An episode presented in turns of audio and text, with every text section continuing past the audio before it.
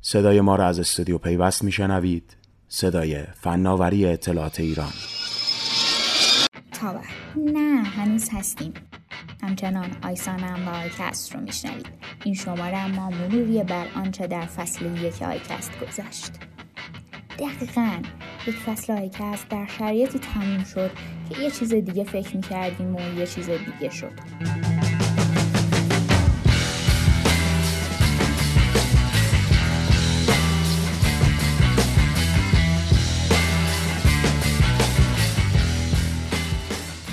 پادکست امنیت سایبری پیوست قرار بود تو شماره های فرد گپ و گفت های درباره مسائل روز داشته باشه و تو شماره های زوج با داستان های جذاب دنیای امنیت همراهتون کنه. اما جدال روزمره با ارتش سایبری تو اولین شماره به خاطر اینکه پلتفرم ابری گوگل خبر داده بود تونسته قدرتمندترین حمله دیداس تاریخ رو خونسا کنه از حمله دیداس که همه درگیرش بودن و هستن گفتیم.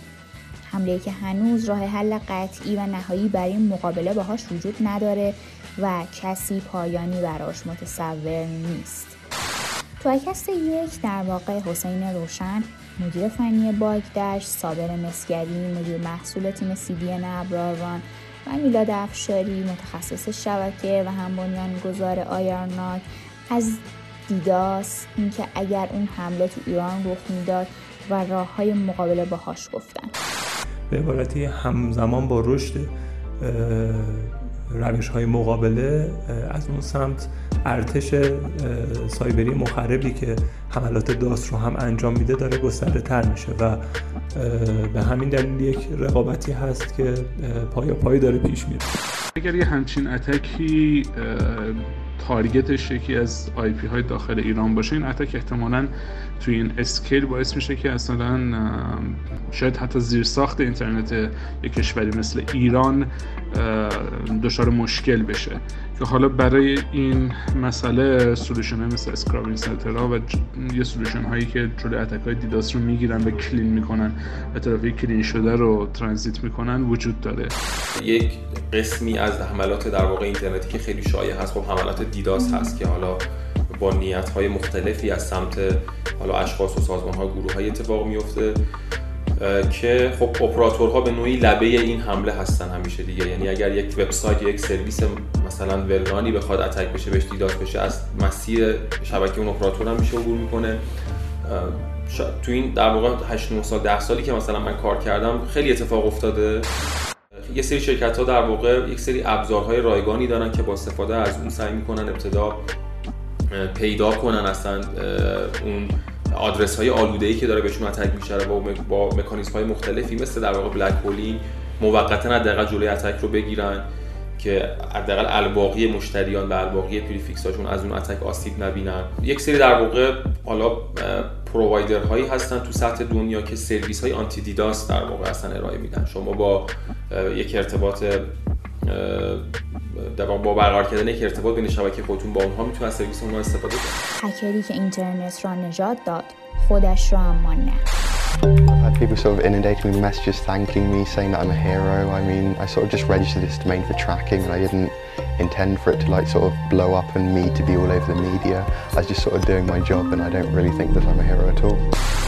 دومین شماره از آیکست درباره مارکوس هاچینز بود هکری که تونست واناکرای حمله سایبری که در حدود سه روز بیش از 230 هزار کامپیوتر رو 250 کشور آلوده کرد و حتی مانع از رسیدن آمبولانس ها به بیمارا و معطل موندن بیمارایی که حال وخیمی داشتن شد رو خونسا بکنه. هپی واناکرای دی پسری که البته بعدا به اتهاماتی دستگیر شد. جنگ و صلح سومین شماره از آیکس مربوط به خبرنگارا بود و داستانی رو گفت که شروعش به حدود 23 4 سال پیش برمیگشت. امیر نجفی معاون فنی خبرگزاری ایسنا کسی بود که تو سومین شماره از آیکس با گفتگو درباره حفظ امنیت خبرها و خبرنگارا تو پادکست پیوست حضور پیدا کرد.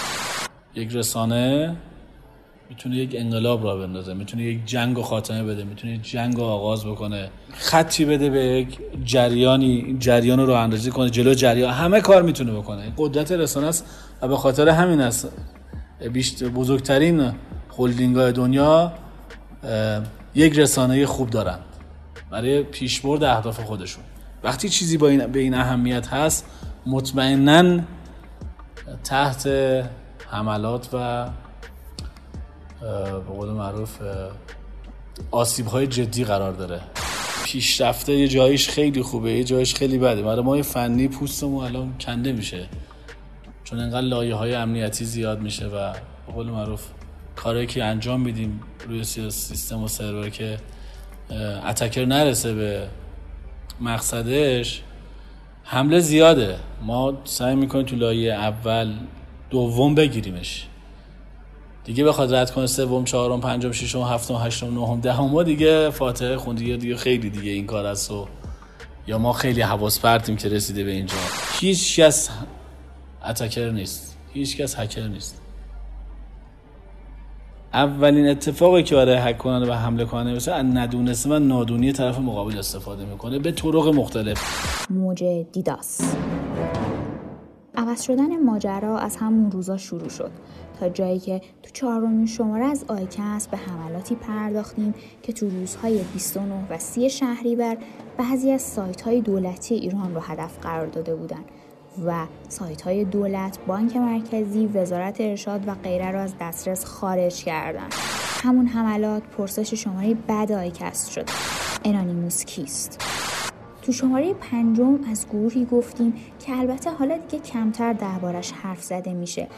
اما اون روزها سعی می‌کرد با حملاتی که اغلب دیداس بودن کاربران فضای مجازی رو با خودش همراه کنه و به نظر شهرت بیشتری به دست بیاره. شرایط اون روزها و وضعیت اینترنت کاربران شبکه اینترنت در ایران رو وادار کرد بیش از قبل به دنبال وی ها باشن.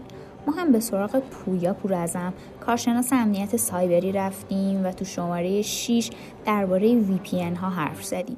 گفتگویی که یادآوری کرد مفهوم VPN ها در دنیا چیزی فراتر از فیلتر شکنه و رایگان نبودن VPN ها دلیلی بر امن بودنشون نیست و و هر سطح آلودگی خاورها در کشور دستگاه موبایل. و حالا غیر موبایل البته. به این افزارها به این افزارهای جعلی بیشتر میشه ریسک بیشتری در همراه داره به دلیل اینکه کاربرهای بیشتری با اطلاعات شخصی یا حتی اطلاعات بعضا محرمانه در معرض خطر و افشای اطلاعات قرار می‌گیرن. بالاخره رسید. گفتگو با علیرضا وزیری کارشناس امنیت سایبری ساکن هلند که تقریبا اواخر شهریور ضبط شده بود. اما ماجراهای دنیای امنیت سایبری ایران اجازه ندادن زودتر از شماره هفت منتشر بشه. وضعیت و تفاوت‌های امنیت حسابهای مالی و بانکی کاربرای ایرانی در مقایسه با سایر کشورها موضوع این گفتگو بود. با کارت شما فرض کنیم توی شهر جنوبی یه عدد خیلی بزرگی مثلا هزار یورو شروع کنه خرید کردن لوازم آرایشی بانک اون تراکنش رو دیکلاین می‌کنه. این موضوع دلیل اصلیش همین بحث fraud detection هست. یعنی بانک میاد بررسی می‌کنه که رفتار خرید شما به چه شکل هست. اگر رفتار غیر معمولی توش وجود داره اونو, اونو در واقع جلوش رو می‌گیره. اکثر اتفاقات و رویدادها تا جایی که من می‌دونم خسارتش رو بانک باید بپردازه و اون در واقع payment processor به خاطر اینکه به اندازه کافی مراقب مشتری نبوده. اما نکته ای که وجود داره در واقع فرق اصلی ببینید شما وقتی فیشینگ انجام میدین یه پولی رو به سرقت می‌کنید و اون پول میره توی یه حساب بانکی دیگه و اون پول به هر حال باید یه جوری از شبکه بانکی خارج بشه. کاری که اینجا انجام میشه اینجا روی بحث پولشویی به خاطر حساسیت خیلی خیلی زیادی که وجود داره در واقع حساب ها به شدت کنترل میشه و عملا داشتن اون حسابی که شما بتونید باش فیشینگ کنید و پول بره توش خیلی چیز پیچیده و عجیبیه. مگر اینکه حسابی باشه که خارج اتحادیه اروپا باشه باز هم میگم اون فراد دتکشنه میاد سریع پیداش می‌کنه. ولی تو ایران متاسفانه اینجوریه که شما شما الان می‌تونین برین یکی از راهاش اینه که شناسنامه افراد در واقع فوت شده رو می‌خرن. اینجوری که شناسنامه فرد قبل از اینکه باطل بشه میرن شناسنامهش رو با یه سری مافیا و اینا می‌خرن با اون شناسنامه میرن حساب باز می‌کنن با اون کارت ملی. قبل از اینکه تو اداره ثبت طرف متوفا در واقع ثبت بشه. بعد با اون حسابه شروع می‌کنن در واقع فیشینگ کردن پولا میره داخل اون حساب از تو اون حساب به هر شکلی خارج میشه. یعنی می‌خوام بگم که صرفا امنیت فیشینگ هم نیست. اون مهاجمی که فیشینگ رو انجام میده می‌دونه به یه شکلی و هر حال می‌تونه پولش رو استخراج کنه. بروس شنایر یه محقق امنیتی و در واقع که از معروفترین cryptographist های دنیا است میگه که اگه می‌خواین اشکالات امنیتی رو با تکنولوژی حل کنین نه از تکنولوژی چیزی می‌دونین نه از امنیت. شد.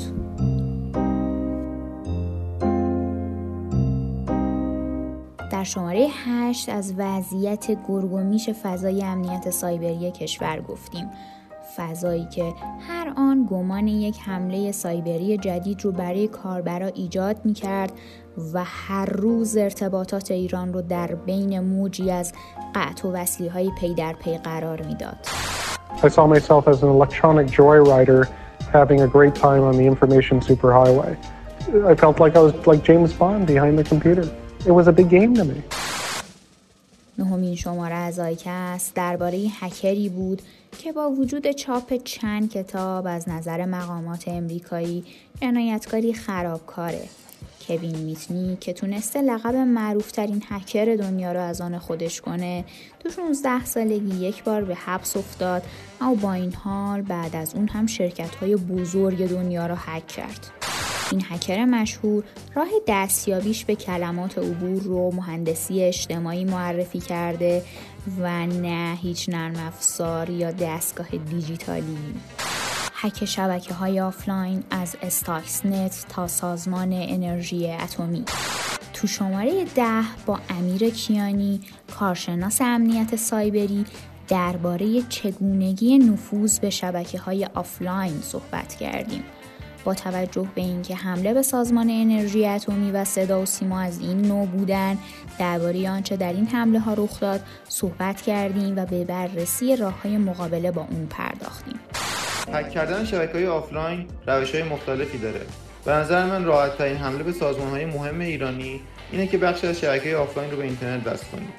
ابزارهایی وجود داره که اگر به صورت فیزیکی بتونیم حدود چند دقیقه به سیستم های اون سازمان دسترسی داشته باشیم می‌تونیم بخشی از شبکه اون سازمان رو به اینترنت وصل کنیم و از بیرون دسترسی بگیریم. حملات پیشرفته‌تری هم وجود داره. همین چند سال پیش دانشگاه بن‌گوریون اسرائیل با آلوده کردن یک سیستم از طریق بدافزار تونست اطلاعات حساس از طریق LED چشمکزن هارد یا همون سنسورهای نوری با کمک یک پهپاد استخراج کنه. تو شماره ده با پوریا موسوی زاده تهرانی system administrator درباره چالش های مربوط به امنیت سیستم عامل ها و خصوصا افسانه امنیت لینوکس حرف زدیم. نکته دیگه اینجاست که خب طبیعتا هم سیستم عامل ویندوز هم سیستم عامل لینوکس جفتشون مکانیزم امنیتی قدرتمند زیادی دارن. همشون تو لایه های مختلف فایروال دارن همشون مکانیزم buffer overflow protection دارن مثل مکانیزم مثل ASLR همشون در واقع application container دارن. و این باعث میشه که ما خب بدونیم که جفتشون یک سری بستر یکسان برای protection توی لایه های مختلف به ما میدن. اما عدم دانش کافی نسبت به ویندوز نسبت به سیستم های اوپن سورس طبیعتا یه دلیلش به خاطر اوپن سورس نبودن خود ویندوز باعث میشه که خب ما خیلی از اینها رو نشناسیم و اصولی ازش استفاده نکنیم و ندونیم گاهی اوقات با یه دونه در واقع فعالی غیر فعال کردن یه گزینه داریم. چی کار می‌کنیم؟ سامل زیادی تو دنیا وجود داره که خیلی هم ماها با اونا آشنا نیستیم. به عنوان مثال مثلا ما سیستم داریم مثل ویکس ورکس که خب ناسا توی مریخ 2020 داره ازش استفاده می‌کنه یا رودوس که تو ماهوارای آلمانی داره استفاده میشه. و خب خیلی از اینها در واقع ماهیت سروری هم حتی دارن. ولی خب ما باشون آشنا نیستیم. و خب سرورهایی هم وجود داره خانواده از سیستم هایی هم وجود داره که ماها کمتر آشناییم. اونم به خاطر حالا روند توسعه دعوا کریر سیزد مینا. مثل خانواده در واقع یونیکس لایکا و بی اس دی که خب سیستم های واقعا جذاب. یعنی از این بابت که الان نتفلیکس روی هر سرورش داره 400 گیگابیت per second رو اس سرویس میده. اس همون سیستم عاملیه که در واقع شما زیر PS 5 داری و به صورت غیر مستقیم تر در واقع زیر آیفون و مک در واقع اپل که خب رو اون اینا این دوتا روی اون develop شدن. در نهایت مهمترین نکته ای که به ذهن من می‌رسه خصوصا برای DevOps کارها خوندن RFC 1925 بی خانمانی که هکر جهانی بود.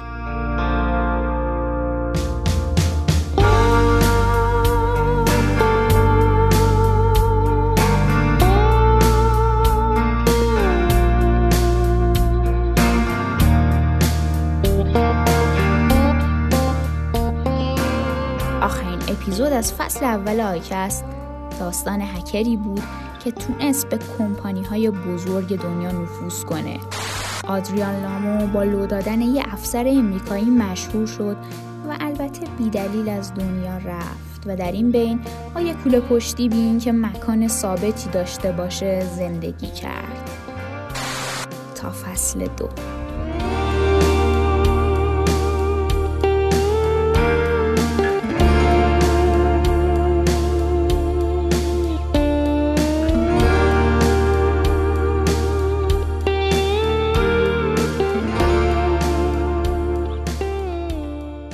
هر چهارشنبه شنونده آیکست از پیوست باشید.